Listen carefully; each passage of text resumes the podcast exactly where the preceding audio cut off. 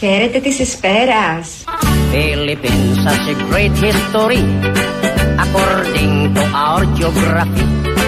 Manila is the capital city dating when from the other country. Χαίρετε ο Φίλη, πώς έχετε? Metro Manila, Quezon City. Καλώς. Καλόκαν, Pasay, Makati, Marikina, Pasig, Zapote, Malabon, Las Piñas, Parañaque. Εγώ μάλα καλώς έχω σήμερον. Εσείς έχετε μάλα καλώς σήμερον, γιατί εδώ η Ευγενία Μανολίδου μας καλησπέρισε, είπε το χαίρετε της Εσπέρας ή στην αρχαία ελληνική, προφανώς προπαγανδίζοντας, διαφημίζοντας τη σχολή που έχουν εκεί και διδάσκουν τα αρχαία ελληνικά. Οπότε είστε μάλα καλώς σήμερα. Αν είστε μάλα κακός, να μας το πείτε. Αν είστε μάλα καλός, και αυτό να μας το πείτε. 2-11-10-80-8-80 σας περιμένει ο μάλα καλός Αποστόλης για να μοιραστείτε τις διαθέσεις σας και να καλησπεριστείτε ή στην αρχαία ελληνική πάντα. Έχει ξεκινήσει ήδη το 2021, είμαστε στην 11η μέρα, έχει ξεκινήσει ο Γενάρης. Στην οικονομία τα μετράμε με τρίμηνα όλα αυτά, τίποτα δεν τυχαίο. Οπότε ήδη έχουμε μπει στο πρώτο τρίμηνο του 2021. Να ακούσουμε τώρα τα καλά νέα. Είναι βέβαιο ότι το πρώτο τρίμηνο του 2021 θα είναι ενδεχομένως πιο δύσκολο από αυτό το οποίο εκτιμούσαμε.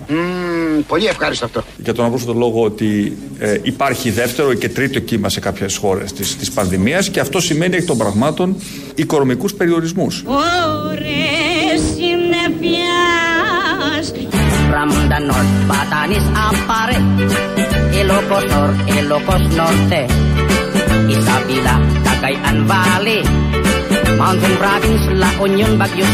Είναι βέβαιο ότι το πρώτο τρίμηνο του 2021 θα είναι ενδεχομένως πιο δύσκολο από αυτό το οποίο εκτιμούσαμε. Χαίρετε ο Φίλη, πώς έχετε? Καλώς. Πολύ καλώς. Μετά από τέτοιες δηλώσεις από την Πορτογαλία, τα είπα αυτά που έχει πάει ο Κυριάκος Μητσοτάκης, ότι δεν θα είναι ακριβώς όπως το έχουμε εκτιμήσει το πρώτο τρίμηνο του 2021. Μετά θα έρθει και το δεύτερο τρίμηνο που θα έχει βασιστεί και στο πρώτο τρίμηνο του 2021 που δεν ήταν καλό έτσι κι αλλιώς. Οπότε πώς είσαστε φίλοι, την Εσπέραν, καλώς, ρωτάει η Μανολίδου, επιμένει για να μας χαιρετήσει. Παρ' όλα αυτά, μην φοβόσαστε.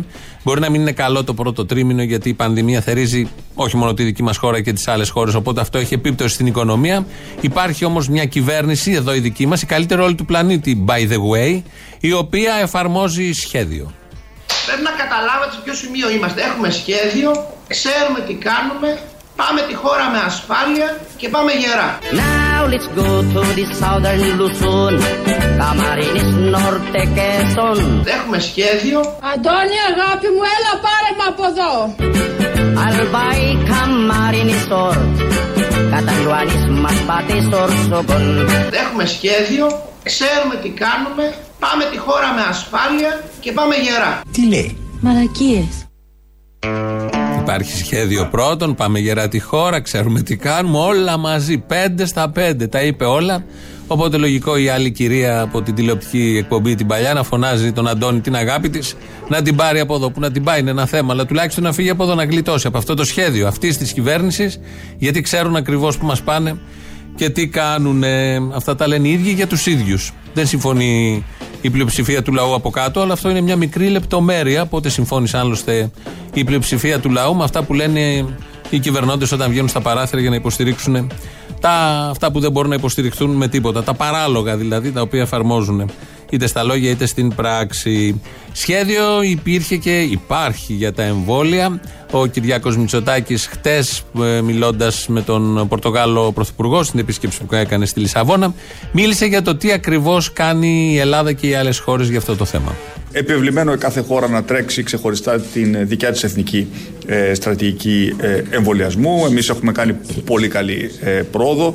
Θέλω να επαναλάβω, επειδή γίνεται και πολλή συζήτηση για τον τομέα των εμβολίων, ότι η Ελλάδα και εξ όσων γνωρίζω και η Πορτογαλία από ένα σημείο και πέρα θα έχουμε περισσότερα εμβόλια από αυτά που χρειαζόμαστε. Μπράβο! Έχουμε όλοι παραγγείλει περισσότερα εμβόλια από αυτά τα οποία ξέρουμε ότι μπορούμε να κάνουμε. Και αυτό οφείλεται στο γεγονός ότι συμφωνήσαμε όλοι να αγοράσουμε τα εμβόλια σε ευρωπαϊκό επίπεδο. Μπράβο τους!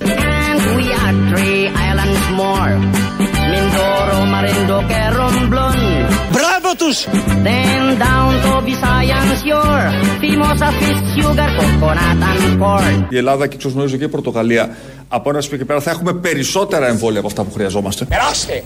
Περάστε κύριοι! Έχω το μεγαλύτερο θέαμα κύριοι! Περάστε! Έχουμε όλοι παραγγείλει περισσότερα εμβόλια από αυτά τα οποία ξέρουμε ότι μπορούμε να κάνουμε. Μάλιστα, το οποίο φυλάμε σε μια γυάλα με καθαρό ινόπνευμα. Περάστε κύριοι!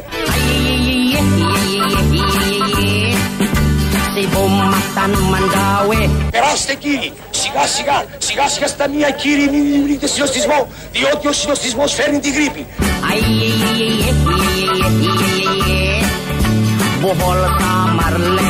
Περάστε κύριοι! Προσοχή στα πορτοφόλια σας κύριοι! Περάστε!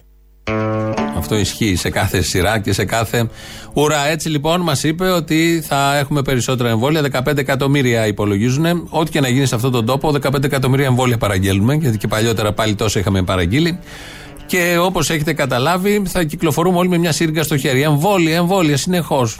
Όλα αυτά σε 5 χρόνια. Γιατί με τους σημερινούς ρυθμούς τότε θα έχει ολοκληρωθεί ο εμβολιασμός. Αλλά δεν χαλάει το εμβόλιο. Άμα το έχεις στο ψυγείο, δεν είναι γάλα να λήξει.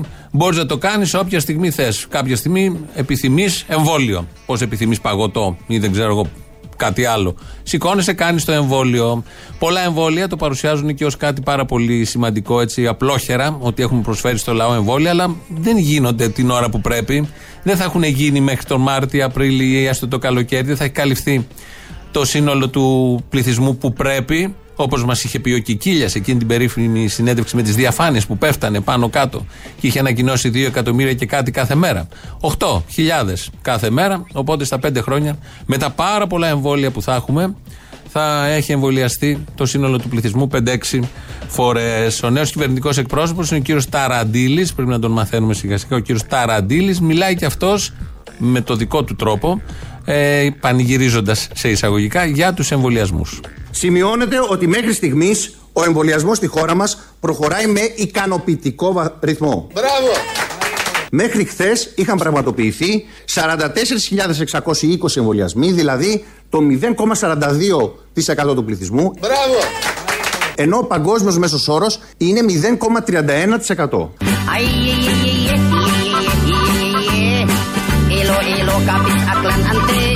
Μέχρι χθες είχαν πραγματοποιηθεί 44.620 εμβολιασμοί, δηλαδή το 0,42% του πληθυσμού.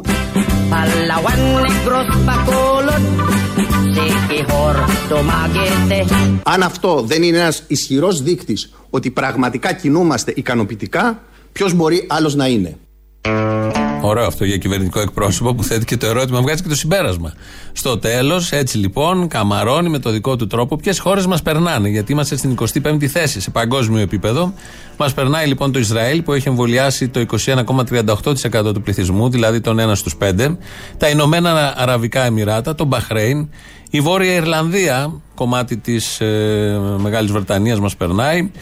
Οι Ηνωμένες Πολιτείες, η Δανία, που είναι μικρότερη χώρα από εμάς, η Ισλανδία, η Ιταλία μας περνάει, η Σλοβενία του παλιού Ανατολικού Μπλοκ και αυτή μας περνάει και πολύ μικρότερη χώρα από εμάς, η Ισπανία, ο Καναδάς, η Λιθουανία, η Εστονία, πολύ μικρές χώρες, η Γερμανία μας περνάει, η Πορτογαλία που είναι ίδια χώρα με εμάς, πήγε χθες και έκανε και την επίσκεψη, η Ουγγαρία μας περνάει επίσης, η Κροατία, μικρότερη χώρα, η Ιρλανδία, παρόμοια, η Κύπρος μας περνάει, είναι πάνω από εμάς, η Ρουμανία του Ανατολικού Μπλοκ του Τσαουσέσκου είναι πάνω από εμάς, η Κίνα, η Ρωσία, η Πολωνία, Σαουδική Αραβία και μετά είναι η Ελλάδα. Στην 25η θέση, θέλω να πω, είναι χώρες πάνω από εμάς και με οικονομικό επίπεδο σαν το δικό μας ή κατώτερο από το δικό μας ή με μικρότερο πληθυσμό, τα έχουν καταφέρει, πάνε πολύ καλύτερα εκεί τα πράγματα. Το λέω για τον κύριο Ταραντήλη, ο οποίος θέτει και τα ερωτήματα στο τέλος. Αν αυτό δεν είναι απόδειξη ότι πάμε καλά, τότε τι ακριβώς είναι. Να δει λίγο τον κατάλογο των χωρών για να καταλάβει ποια είναι επιτυχία, ποιες χώρες έχουν επιτυχία και στο συγκεκριμένο τομέα, με στοιχεία, όχι με δηλώσεις υπουργών στα παράθυρα. Ο κύριος Ταραντήλης, μετά από αυτήν την κυβερνητικός εκπρόσωπος, ο καινούριος, μετά από αυτήν την δήλωση και διαπίστωση, μας ενημέρωσε για το πρόγραμμα του Πρωθυπουργού. Όσον αφορά το πρόγραμμα του Πρωθυπουργού, ο Πρωθυπουργός Κυριάκος Μητσοτάκης βρίσκεται σήμερα στη θάλασσα. Πίζα! Τα φύς! Θα κάνετε μπανάνα! Now let's go to the land of promise, the land of Mindanao.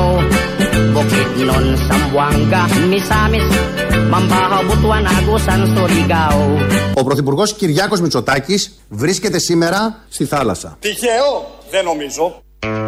Για εκεί είναι ο άνθρωπος, για τη θάλασσα. Μην τον βάζετε στις πορτογαλίες, μην τον βάζετε στους εμβολιασμούς, μην τον κλείνετε στο Μέγαρο Μαξίμου. Δεν μπορεί. Τέτοιο πνεύμα, τέτοιο μυαλό, τέτοια φυσική παρουσία, τέτοια υπόσταση δεν φυλακίζεται στους 4 τοίχους ενός μεγάρου. Ακόμη κι αν αυτό είναι το Μαξίμου. Μοντάζ ήταν αυτό βεβαίως, δεν το πέτυχε. Στην Πορτογαλία είπα, αλλά πήραμε εμείς τη λέξη θάλασσα, τη βάλαμε. Νομίζω το μοντάζ δείχνει και την πραγματική διάθεση του Κυριάκου Μητσοτάκη. Στη θάλασσα θα ήθελε να ήταν. Χθες και προχθές είχε καλό καιρό. Από σήμερα εδώ έχει μια συννεφιά σκόνη και δεν ξέρω, μια κιτρινίλα. Τα ξεπερνάμε όλα αυτά, πάμε παραπέρα, γιατί ξεκινάνε και διερευνητικές, ο 60ος γύρος, με την Τουρκία. Διερευνητικές συζητήσεις για το αν μπορούμε να συμφωνήσουμε, σε τι θα συμφωνήσουμε και σε ό,τι δεν συμφωνήσουμε να το πάμε στη Χάγη. 60η φορά από το 2002 και μετά που θα ξαναβρεθούν να πούνε πάλι τα ίδια και να διαπιστώσουν ότι διαφωνούν. Πώς πάμε τώρα εμείς σε αυτό το διάλογο, πώς πάει η Ελλάδα σε αυτό τον διάλογο, ατρόμητη. Δεν μου λέτε τώρα φοβάστε την Τουρκία, γιατί τα πράγματα φαίνεται ότι πάνε από το κακό στο χειρότερο. Δεν φοβάμαι απολύτως τίποτα. Έλληνες! Έλληνες! Πώς κάνετε έτσι μωρέ για 10 παλιότουρκους που μπήκα στα μωριά. Φοβάμαι. Όχι βέβαια. Φοβάμαι εγώ τους Τούρκους. Να, αυτοί είναι που τσακίσανε το δράμαλι. Φοβάμαι εγώ τους Τούρκους. Όχι βέβαια. Ρε πατρίδα, έλα μην κάνουν κανά του οι Τούρκοι. Να το κάμουν, να τσιγαπίζουν και δάφτους. Στη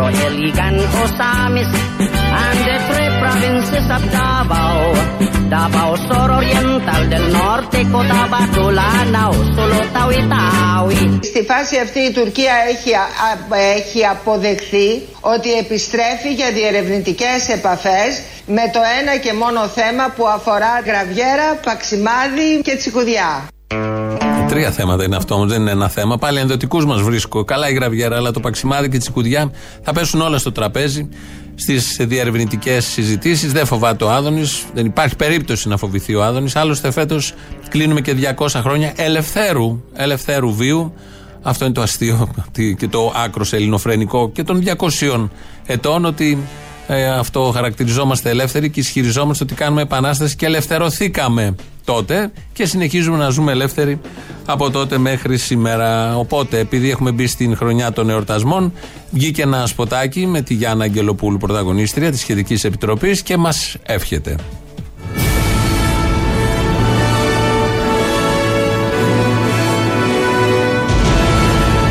Ετοιμαζόμαστε να υποδεχτούμε μια μοναδική επέτειο. 200 χρόνια μετά την Επανάσταση. Σήμανε αδέρφια η μεγάλη ώρα του γένους. Σε Θεό και σε πατρίδα σας ξορκίζω. Η Επιτροπή Ελλάδα 2021, η Μάσα, η Ρεμούλα, μας κάλεσε όλους να πούμε πώς θέλουμε να τη γιορτάσουμε. Μπήκαν μοντρεύτηκαν τα γίδια στο ματερί. Η ανταπόκριση ήταν εντυπωσιακή, αφού είχαμε 1827 προτάσεις. Η τέχνη του καράτε, ο σκύλος, τι είναι το περισκόπιο, φτιάξε ψωμί, τα ζώα γιορτάζουν, τι συμβαίνει στο ενιδρίο, φτιάξε ένα ενιδρίο. Για κάθε λογής δράσεις και εκδηλώσεις. Για την Ελλάδα ρε γαμότο! Θα πνιγώ! Για την Ελλάδα ρε γαμότο! Πολλές από αυτές ήδη υλοποιούνται. Μπράβο τους! Γιορτές ταυτόχρονες, ανοιχτές σε όλους, στις 51 πρωτεύουσες των νομών το επόμενο καλοκαίρι. Στην Καρδίτσα, στα Τρίκαλα, στην Άρτα, στην Πρέβεζα, στα Γιάννενα, στη Λευκάδα. 200 νέοι άνθρωποι, κορίτσια και αγόρια. Αγίτορ, Αγλαονίκη, Αγλαόπη, Αγλαόπη, μία εκ των Σιδήρων, Αγλαοφήμη, Αγλαοφών. Θα ταξιδέψουν σε ιστορικές διαδρομές σε όλη την Ευρώπη. Μυκόνος! Ας υποδεχτούμε λοιπόν το 2021, ελπίζοντας ότι θα είναι μια χρονιά χαράς. Δεν έπαιζε παιδί μου, γι' αυτό σου τηλεφωνώ, για να ντυθείς αναλόγως. Άντε λοιπόν, βάλει και στα πολύ καλά σου και έλα. Χρόνια μας πολλά. Με υγεία, αντοχές και αισιοδοξία. Το μήνυμα της Επιτροπής θα το γιορτάσουμε, είναι λογικό, είναι αναμενόμενο. Βέβαια, σύμφωνα με την πρόβλεψη του Κώστα Λεφάκη που ακούσαμε χτες, δεν ξέρω τι θα προλάβουμε να γιορτάσουμε στο 2021, γιατί όπως προέβλεψε ο ίδιος, κοιτώντας πάντα τα άστρα και τους πλανήτες, θα έχει ανέμους το 2021, θα έχει βροχές, έτσι έλεγε, δεν ήσουν εδώ Κύρκο να τα ακούσεις χθες, θα έχει ανέμους λέει το 2021 και σεισμούς, όχι στην Ελλάδα, σε όλο τον κόσμο. Και είναι πρωτότυπα αυτά και τα τρία, και καταιγίδες δηλαδή, και άνεμοι και σεισμοί. Δεν γίνονται συνήθως σε αυτόν τον πλανήτη, αλλά προέβλεψε ο Λεφάκης. Οπότε Αν γλιτώσουμε από τους ανέμους, τις καταιγίδες και τους σεισμούς, για όλο τον πλανήτη μιλάω κι εγώ, μετά θα έρθει ο πόλεμος. Έρχεται πόλεμος, ο οποίος πόλεμος είναι και αυτός πρόβλεψη μέχρι στιγμής. Την κάνει την πρόβλεψη ο Μητροπολίτης Μόρφου Νεόφυτος, κάτω στην Κύπρο. Δεν μένει μόνο στην πρόβλεψη για τον πόλεμο, λέει ότι θα λήξει ο πόλεμος και αμέσως μετά νικάμε, αδέρφια. Και να έχετε υπόψη και κάτι ωραίο που μου είπε ένας Άγιος άνθρωπος, ότι αυτή η αρρώστια θα φύγει, όπως ήξερα, απότομα, θα φύγει απότομα και σύντομα. Θα έχουμε άλλες δοκιμασίες.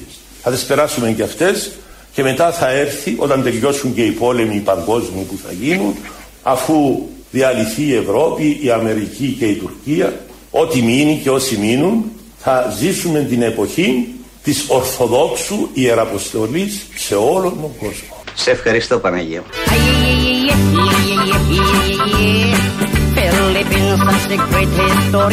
Θα ζήσουμε την εποχή της Ορθοδόξου Ιεραποστολής σε όλον τον κόσμο.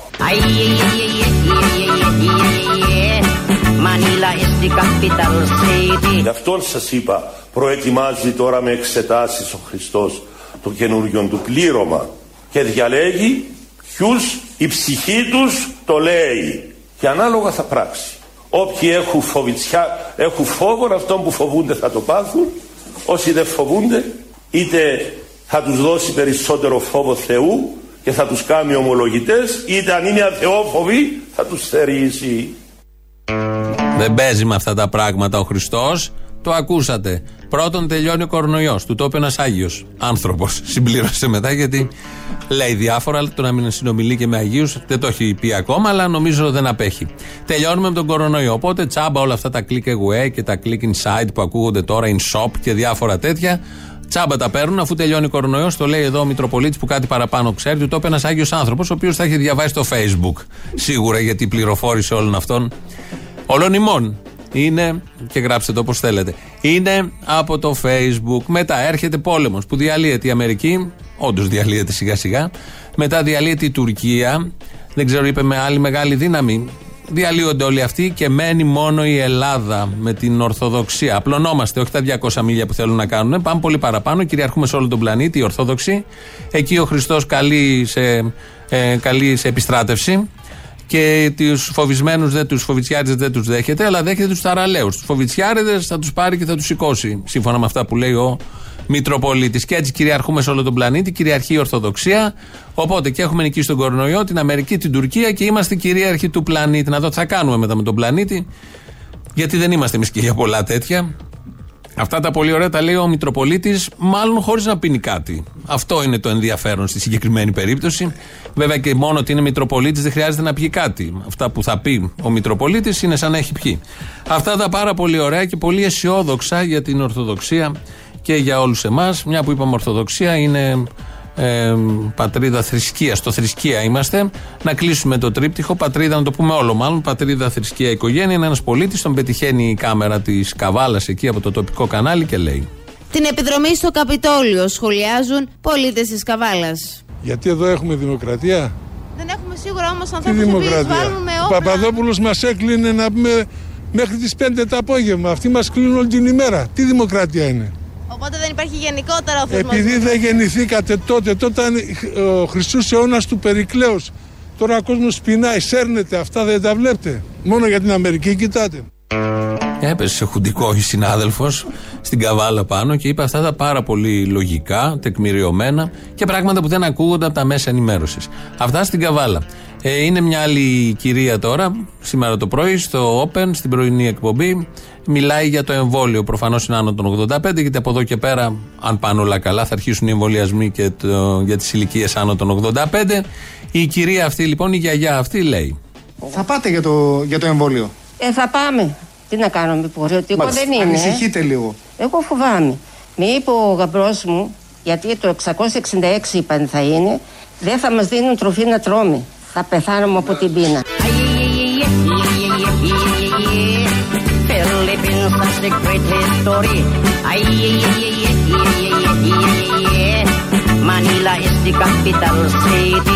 Με είπε ο γαμπρός μου, γιατί το 666 είπαν θα είναι, δεν θα μας δίνουν τροφή να τρώμε. Θα πεθάνομαι από την πείνα. All tourists are invited to see. According to our geography, Philippines is a beautiful country. Χαίρετε της Εσπέρας. Χαίρετε ο φίλοι, πώς έχετε? Καλώς. Εγώ μάλα καλώς έχω σήμερον. Όλοι μάλα καλώς έχουμε σήμερον, εκτός από την κυρία. Η κομβική φράση στη γιαγιά αυτή είναι «Μου είπε ο γαμπρός μου». Αυτό είναι το κομβικό. Τώρα ο γαμπρός το είπε επειδή είναι ψεκασμένος, επειδή τη δουλεύει, την είδε που φοβάται και της λέει διάφορα, θέλει να την ξεκάνει νωρίτερα, δεν ξέρω για ποιους λόγους, πεθερά, γαμπρός. Η γνωστή σχέση αμαρτωλή και πολυκύμαντη, ειδικά σε αυτόν τον τόπο αλλά και στους άλλους. Κυρίως όμως εδώ στα δικά μας. Παρ' όλα αυτά η κυρία, ακούσατε, φοβάται, δεν θα παίρνει τροφή, φοβάται να κάνει το εμβόλιο. Προφανώς ο γαμπρός δεν θέλει η πεθερά να κάνει το εμβόλιο για να τη στείλει μια ώρα αρχίτερα και της λέει διάφορα τέτοια και έτυχε να είναι και η κάμερα μπροστά να καταγράψει τι ακριβώς λέει ο γαμπρός και τι ακριβώς πιστεύει η συγκεκριμένη κυρία. Αυτά τα πάρα πολύ ωραία από τη σημερινή πραγματικότητα. Σαν σήμερα το 1932 ερχόταν στον πλανήτη Γη και σε αυτή τη χώρα ένα πλάσμα πραγματικά αξιόλογο και χαρισματικό όσο δεν παίρνει, μας στόλισε τις οθόνες μας, στόλισε και τις ζωές, τα παιδικά χρόνια για τους περισσότερους.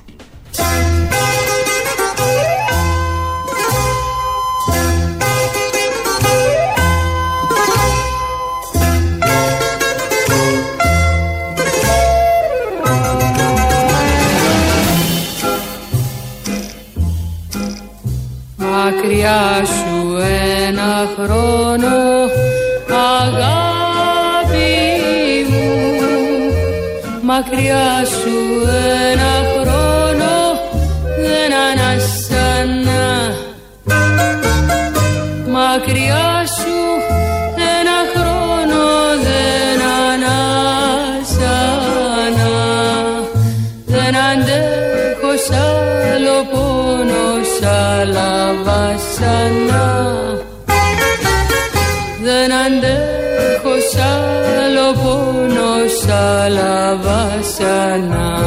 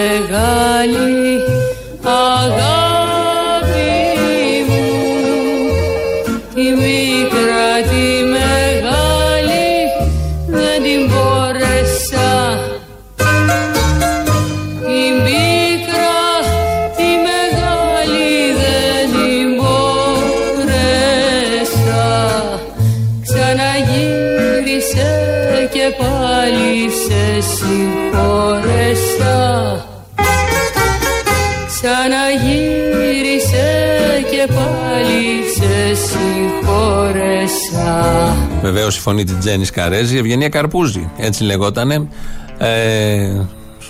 Και μετά το άλλαξε, καλλιτεχνικό όνομα. Δεν χρειάζεται να πούμε πολλά για την ιστορία και την καλλιτεχνική και την πολιτική της ιστορία.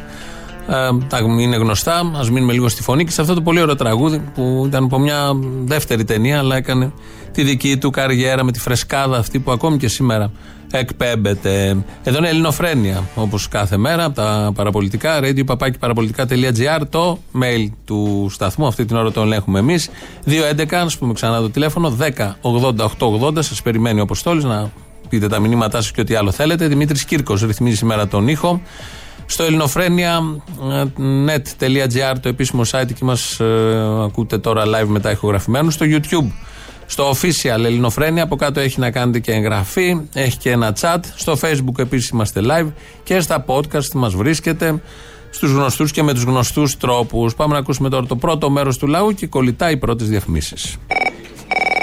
Καλή χρονιά! Ναι, ναι, το έμαθα. Αγόρια μου, καλή χρονιά, έλα σου πω. Καλά, μωρή, μην ορκίζεις, σε κράτα και μικροκαλάθι. Ναι, μωρέ, σου έχεις αλέψει. Τώρα? Ναι, μάλλον σου έχεις αλέψει. Πού βλέπεις εσύ την ελευθερία, ρε? Ποια ελευθερία έχουμε? Και το 1821 σκλάβοι είμαστε και τώρα σκλάβοι είμαστε. Δεν είδες ανασχηματισμό? Αχ, σκλάβα, και σκλάβα θα γίνω. Και σκλάβα θα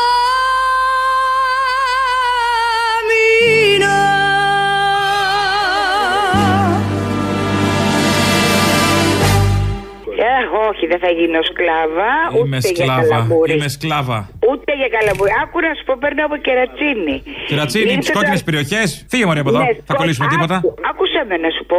Ήρθε το Αρχοντόπουλο, ο αρχηγός μας, και σε 2 μέρες το Κερατσίνη κόκκινη γραμμή. Τυχαίο είναι. Τραβάω λοιπόν σ' όλα μια κόκκινη γραμμή. Νατάσα Θεοδωρίδου σε 2 μέρες. Κατάλαβα. Χάλια. Μη σου τύχει.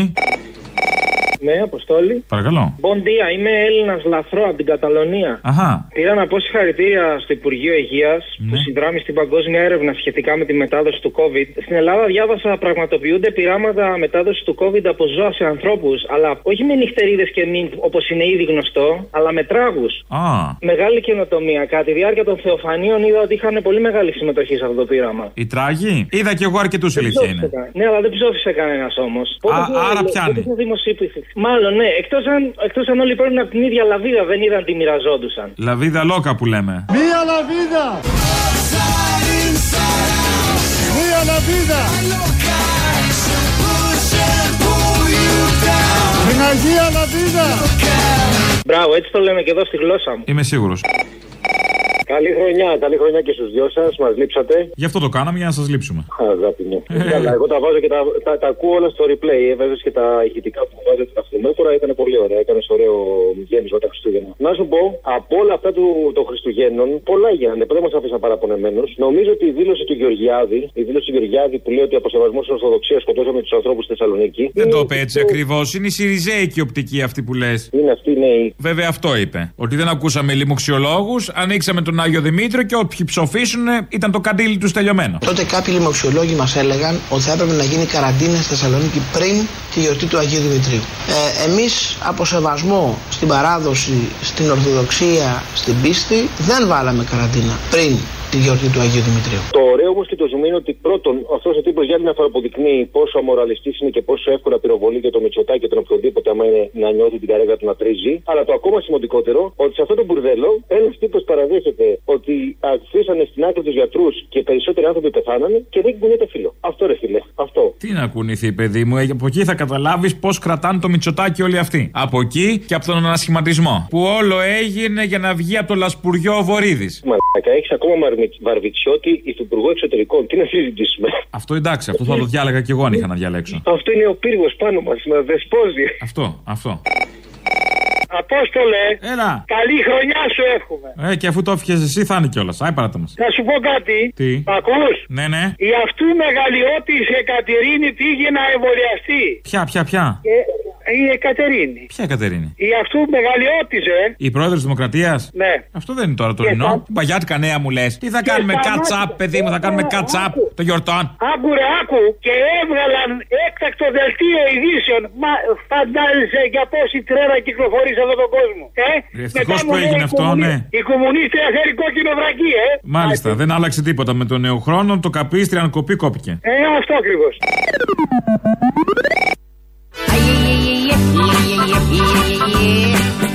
Philippines has a great history.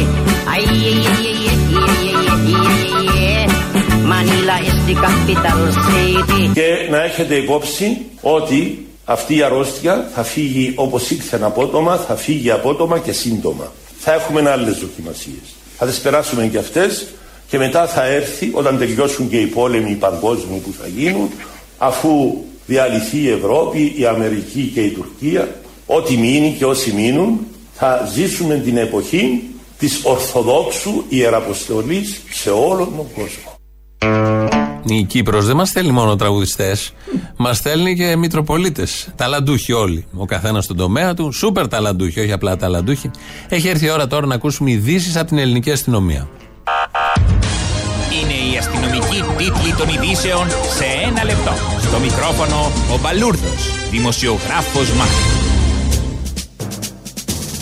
Μετά τις κουβέρτες έρχονται και οι φλοκάτες, τους μαθητές της χώρας. Η απόφαση αυτή ανήκει στην Υπουργό Παιδείας και σύμφωνα με αυτήν κάθε μαθητής, για να μην κρυώνει, θα πρέπει μέσα στην τάξη να φοράει μία φλοκάτη σαν το Γιάννη Βόγλη στο Στάσου Μίγδαλα ή σαν τη Ρουσλάνα στη Eurovision ή σαν τον Ούγκανο που μπούκαρε στο Καπιτόλιο. Οι καθηγητές, όσοι το επιθυμούν, θα μπορούν να τυλιχτούν σε περσικό χαλί, ενώ για να εμψυχώσει τους μαθητές, η κυρία Κεραμέως θα φορέσει κι αυτή μια φλοκάτη και θα επισκεφτεί σχολεία της Αττικής.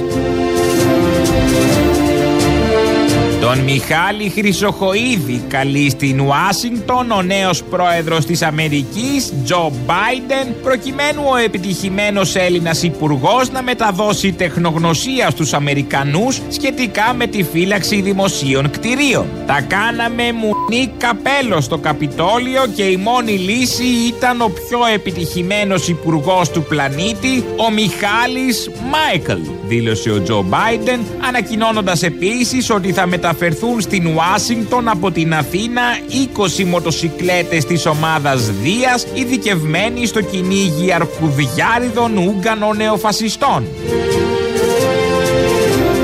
Εν τω μεταξύ, τη συμπαράστασή του στον διαβολικά καλό Τραμπ έστειλε ο πρόεδρος ακόμη του ΣΥΡΙΖΑ μετά από τις δύσκολες στιγμές που πέρασε ο Αμερικανός πρόεδρος την προηγούμενη εβδομάδα. Έτσι όπως σου έκλεψαν εσένα την εξουσία, αγαπητέ Ντόναλτ, έτσι την έκλεψαν και από μένα πριν 1,5 χρόνο, αναφέρει σε επιστολή του Αλέξης Τσίπρας, συμπληρώνοντας: η παγκόσμια τάξη δεν αντέχει τους αντισυστημικούς. Ήθε οι δυνάμεις της ανατροπής να νικήσουν.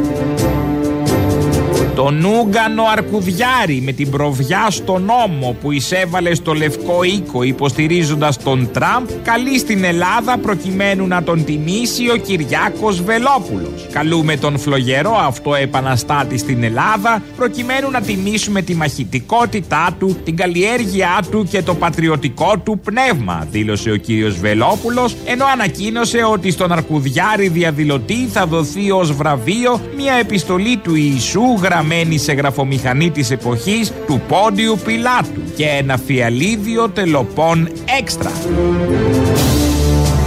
Καιρός. Χειμωνιάζει, λέει, τις επόμενες μέρες και είναι μέσα Γενάρη. Άντε, καλό χειμώνα, με το καλό να μας έρθει.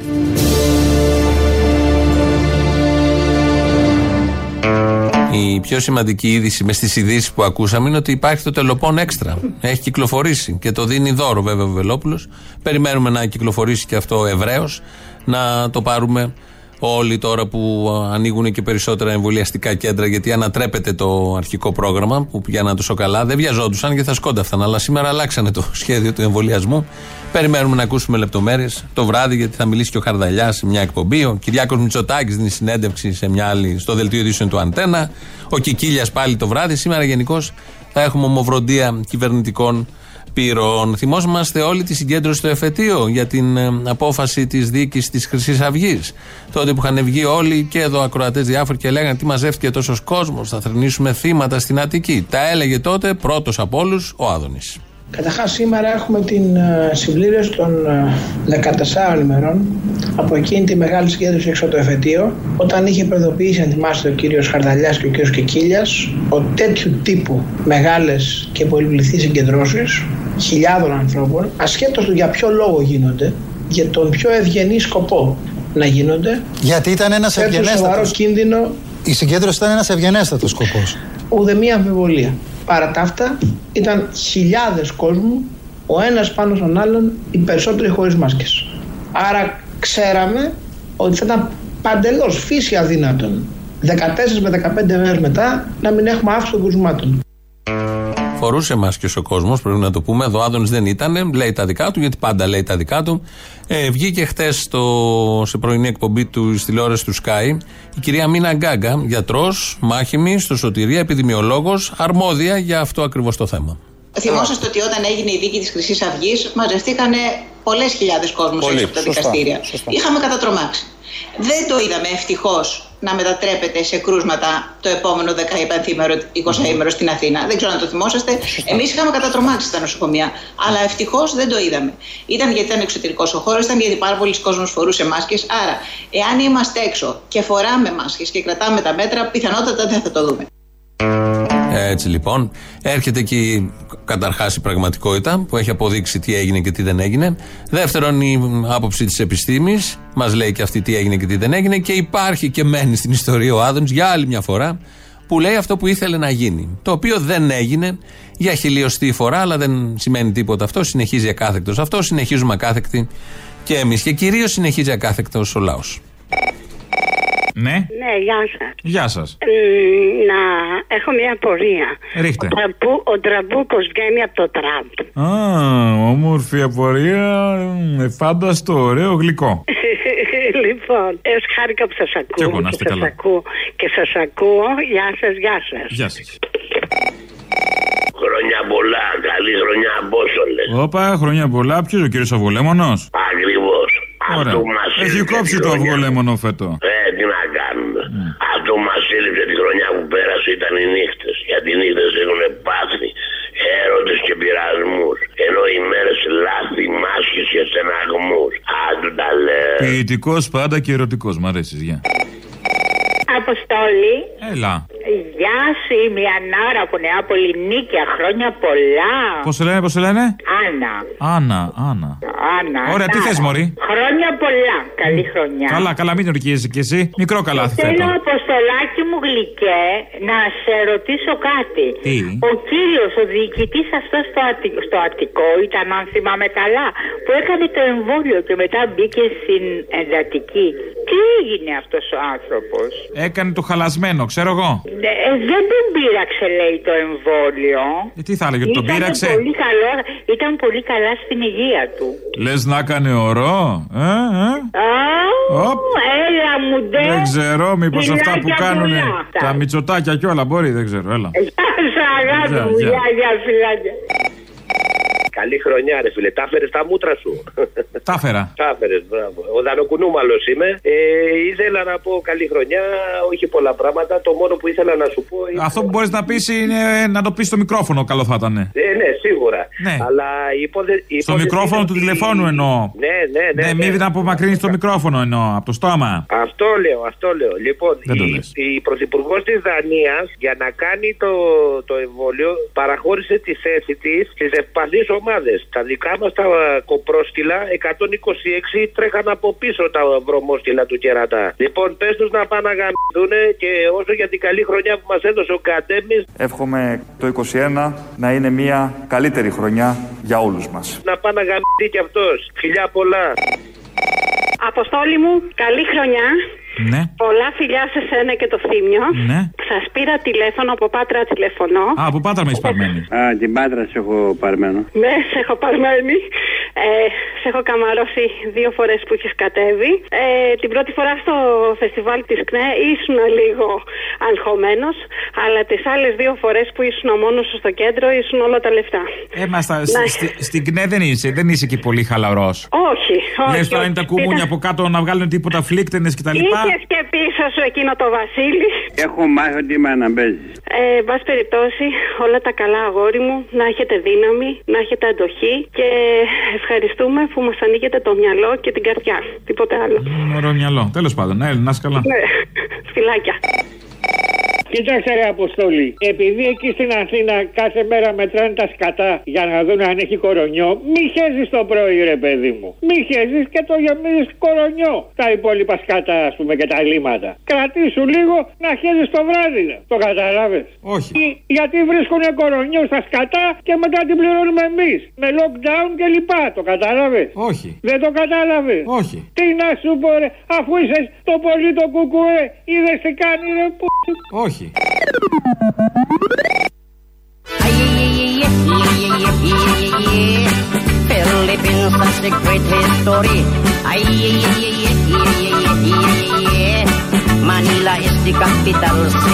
Και να έχετε υπόψη ότι αυτή η αρρώστια θα φύγει όπως ήρθε απότομα, θα φύγει απότομα και σύντομα. θα έχουμε άλλες δοκιμασίες. Θα τις περάσουμε και αυτές και μετά θα έρθει, όταν τελειώσουν και οι πόλεμοι οι παγκόσμιοι που θα γίνουν, αφού διαλυθεί η Ευρώπη, η Αμερική και η Τουρκία, ό,τι μείνει και όσοι μείνουν, θα ζήσουμε την εποχή της Ορθοδόξου Ιεραποστολής σε όλον τον κόσμο. Θα απελευθερωθούμε μια και καλή. Καταλαβαίνω από αυτά που λέει ο Μητροπολίτης κάτω εκεί από την Κύπρο. Έχει βγει η φήμη ή έχει βγει η ρετσινιά ότι ο Κυριάκος Μητσοτάκης είναι καντέμις. Εγώ δεν τα πιστεύω όλα αυτά. Καταρχήν δεν είναι και πολιτική προσέγγιση του θέματος, αλλά το λένε πάρα πολύ και αποδίδουν οτιδήποτε περάσαμε το 20 σε αυτόν, οτιδήποτε θα περάσουμε το 21 σε αυτόν, αδίκως. Χθες είχε πάει στην Πορτογαλία και όπως ξέρετε μετά τη συνάντηση που έχουν δύο ηγέτες δίνεται η συνέντευξη τύπου των δύο ηγετών με τη μεταφράστρια από πάνω. Του Δεγρέσιου, μου λέγε Κυριάκος Μητσοτάκης,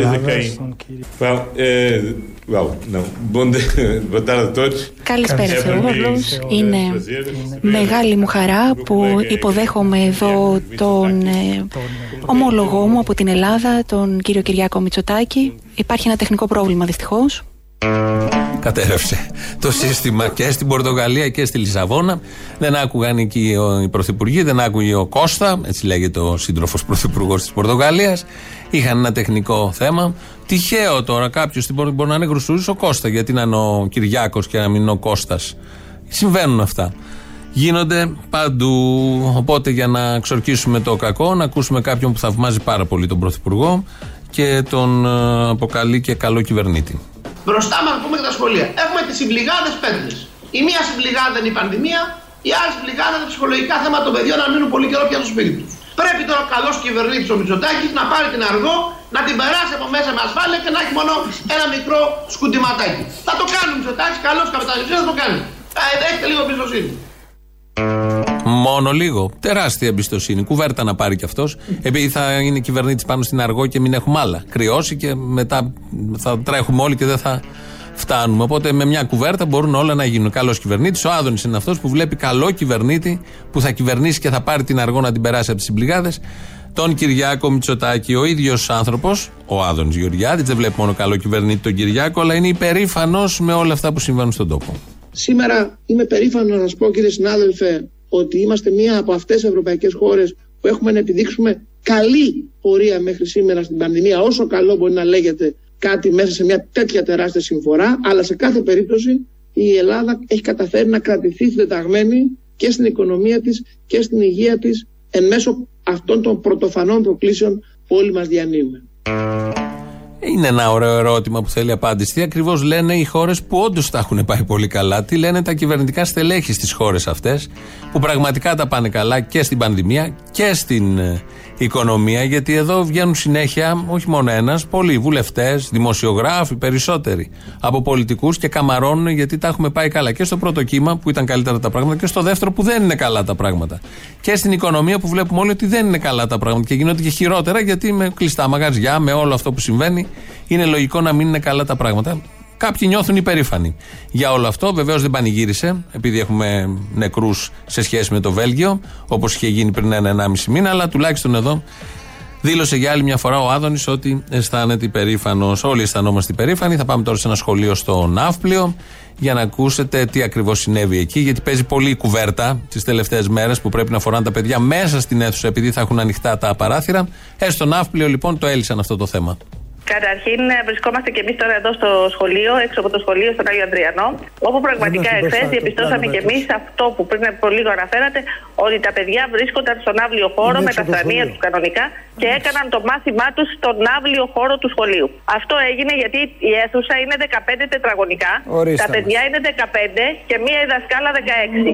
Έτσι λοιπόν αποφάσισαν, για να μην υπάρξει συνοστισμός μέσα στην αίθουσα, τα παιδάκια να κάνουν μάθημα έξω. Πολύ ωραία λύση όντως. Και χτες είχε ήλιο. Έρχεται κακοκαιρία και χιόνια, από ό,τι λένε εδώ οι ειδικοί.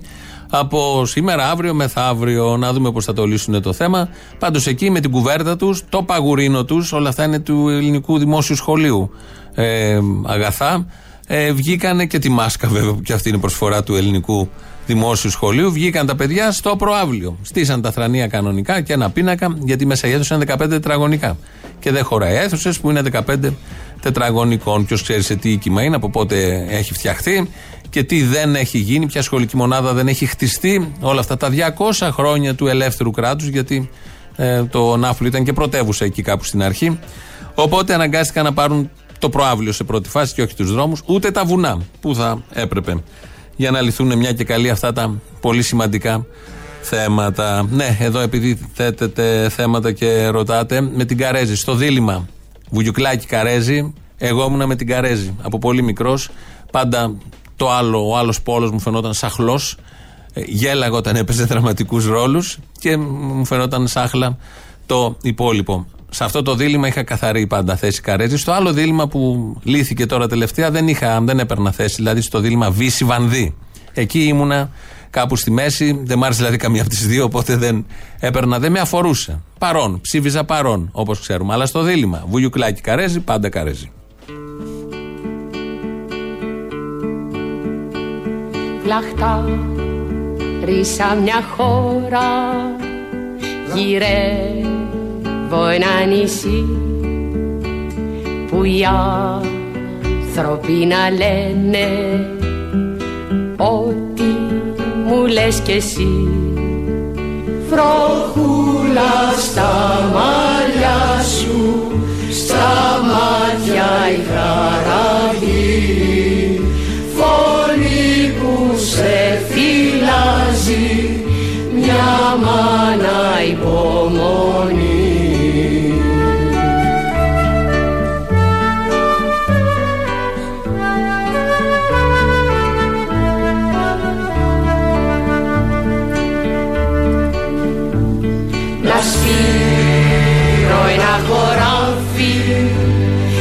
Κάθε πρωινό πόση ζωή έχει πάρει, να βγαίνω να μετρώ.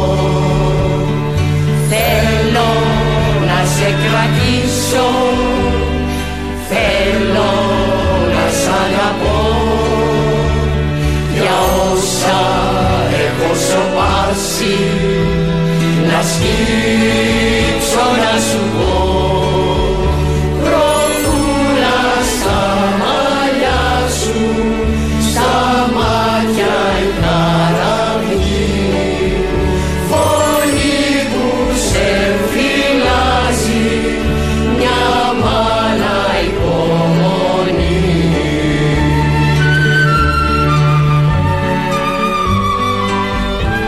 Από την παράσταση Εχθρός Λαός, Ιάκωβος Καμπανέλης είναι η στίχη, μουσική Μίκης Θεοδωράκης, η Τζένη Καρέζη τραγουδάει.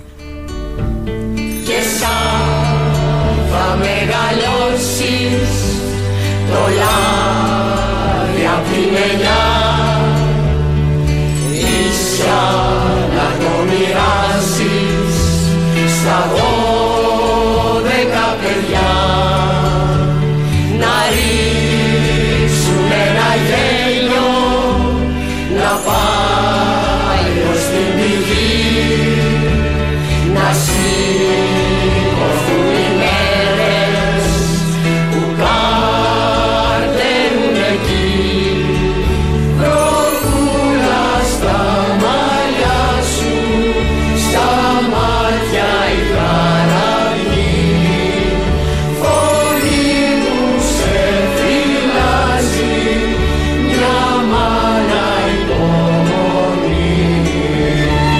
με τίτλο «Λαχτάρισα μια χώρα», και μόνο ο τίτλος του τραγουδιού αυτού περιγράφει πάρα πολλά και μπορεί να είναι και σύνθημα και όραμα, να μην είναι μόνο ένα απλό τραγούδι. Κάπως έτσι και κάπου εδώ φτάνουμε στο τέλος. Τρίτο μέρος του λαού μας πάει στο ακριβώς της ώρας, αμέσως μετά μαγκαζίνο. Τα υπόλοιπα εμείς θα τα πούμε αύριο. Γεια σας. Εμβολιαστήκατε? Όχι, δεν είμαστε ακόμα. Γιατί? Δεν είμαι σε σειρά, τι να σου πω τώρα, τι να σου.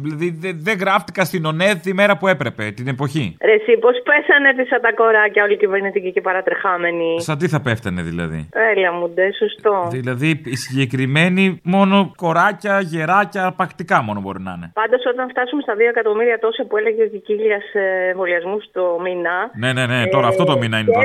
Ναι, και έρθει η σειρά σας να εμβολιαστείτε. Μην ξεχάσεις να χτυπήσεις ξύλο. Τι θα κάνω, παιδί. Όπως έκανε ο Τσιόδρας, είναι επιστημονική μέθοδος. Μπορώ να το ξεματιάσω κιόλας το εμβόλιο, άμα θες από πριν. Α, μπράβο, ακόμα καλύτερα. Πιάνει, ναι, βέβαια. Τουλάχιστον πήγατε κανένα ταξιδάκι στο Ντουμπάι. Δεν πήγαμε στο Ντουμπάι, μωρέ, δεν είχαμε. Πήγαμε με Νέα Υόρκη. Ναι. Εμείς να κάνουμε τα ψώνια μας. Ήθελα να πάρω μια ωραία περικεφαλαία με κέρατα. Ναι, σαν και εκείνο το αρκουδιάρι στο Καπιτόλιο. Δεν κατάλαβα, θα παίρνουν τα φώτα μας. Όταν εμείς τα κάναμε αυτά στα μακεδονικά, αυτοί έτρωγαν βελανίδια, τέλος πάντων. Μπράβο. Δηλαδή, 18 μέρες διακοπές κάνατε αυτό το ταξιδάκι στη Νέα Υόρκη. Πόσες. Στη Νέα Υόρκη θες λίγο παραπάνω. Θες λίγο παραπάνω. Αλλά πάντως, για να τα λέμε και σωστά, να το έργο της Υπουργού Πολιτισμού. Δεν είναι ότι είναι για τα σκουπίδια τελικά. Δηλαδή, εξάγουμε πολιτισμό. Αυτό είναι γνωστό. Αυτό. Εκεί εξαντλείται βέβαια οι Μακεδονομάχοι να μπουν στο Καπιτόλιο. Μήπως κάνατε και κάτι άλλο. Τι άλλο. Μήπως ας πούμε κάνατε έτσι κάποιες κινήσεις σχετικές με την προετοιμασία της τηλεοπτικής ελληνοφρένειας. Δεν μπορώ να μιλήσω. Έχω υπογράψει σιωπή. Αχά, ομερτά. Τέλεια. Να σου πω, μάντεψε σήμερα στο σχολείο μας τι παραλάβαμε. Μάσκες, κουβέρτες. Όχι. Τι. Παγουρίνα.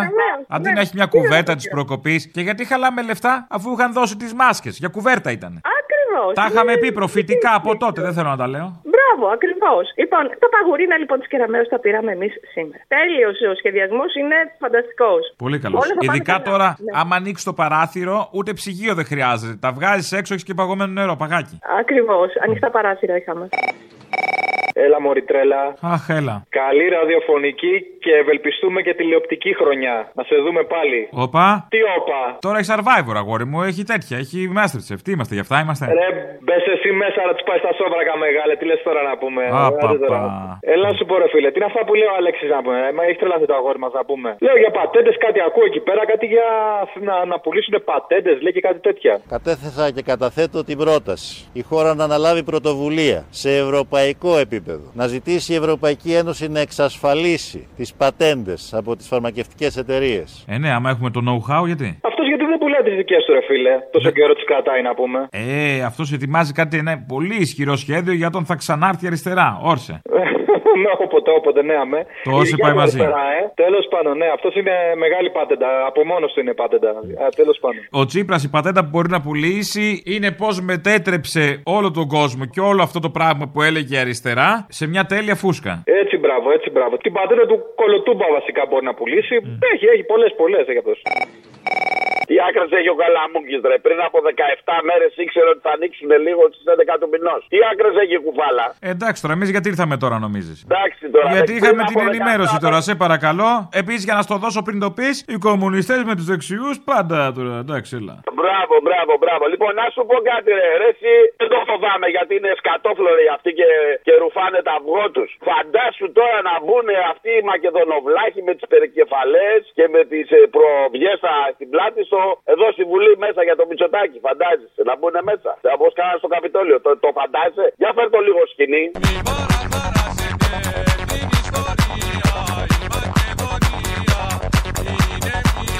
Πάντως δεν πρόκειται ρουφάντα αυγό τους αυτοί, γεια.